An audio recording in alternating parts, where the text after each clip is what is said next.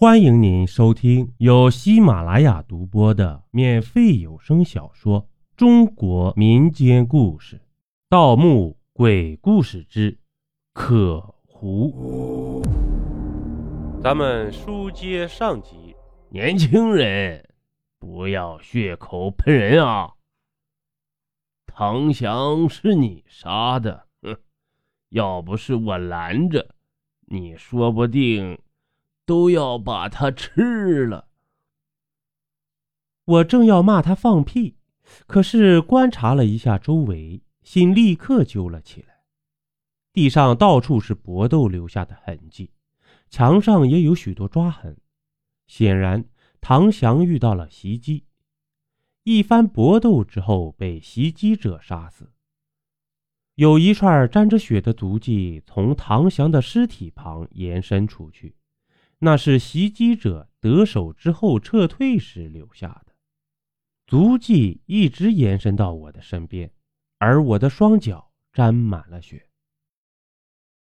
我想起自己昏迷前的一幕，我的皮肤渐渐变成了狐狸的样子。难道？老人说：“明白了吧？你根本就没有昏迷过。”哼，我来的时候你听到了，你正要回头，却被你雇来的手艺人掐住了。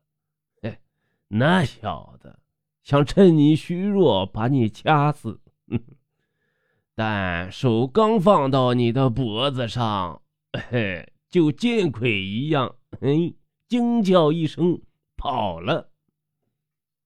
我则恨恨地说：“嘿，怪我自己大意了，没看出那小子有问题。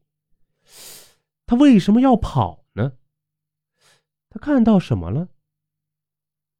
老人说：“哼，因为你嘴里发出野兽嚎叫般的声音呗。手艺人逃走后，你朝我扑了过来。”嘿，那样子活像一只狐狸。幸好老头子我身手好啊，躲开了。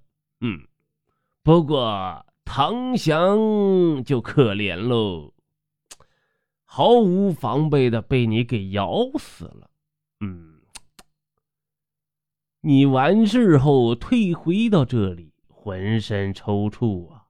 皮肤一点一点的舒展，嘿，我好心过来看你死了没，你就突然抬头说：“嘿，老东西，我杀了你！”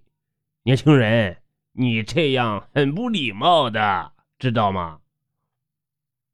地上的痕迹与他所说完全吻合，我心下骇然，为什么我丝毫不知道刚才发生的事情呢？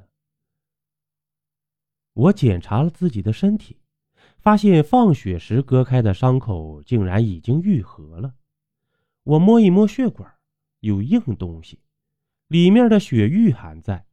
我心中一惊，我放血的伤口愈合了，恐怕还有爆裂的危险。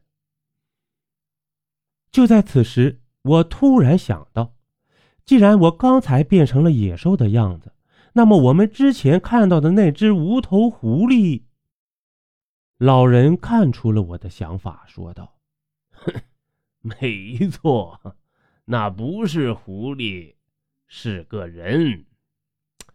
他们生前是墓主人的奴隶。奴隶。”老人叹道：“嗯，没错，下葬前。”巫师给奴隶们下了药了，使得他们的身体里极度缺乏水和盐分呢。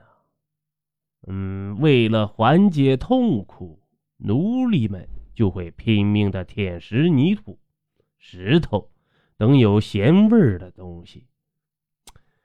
那是寒冷的冬天呐，他们的舌头和土石冻在了一起。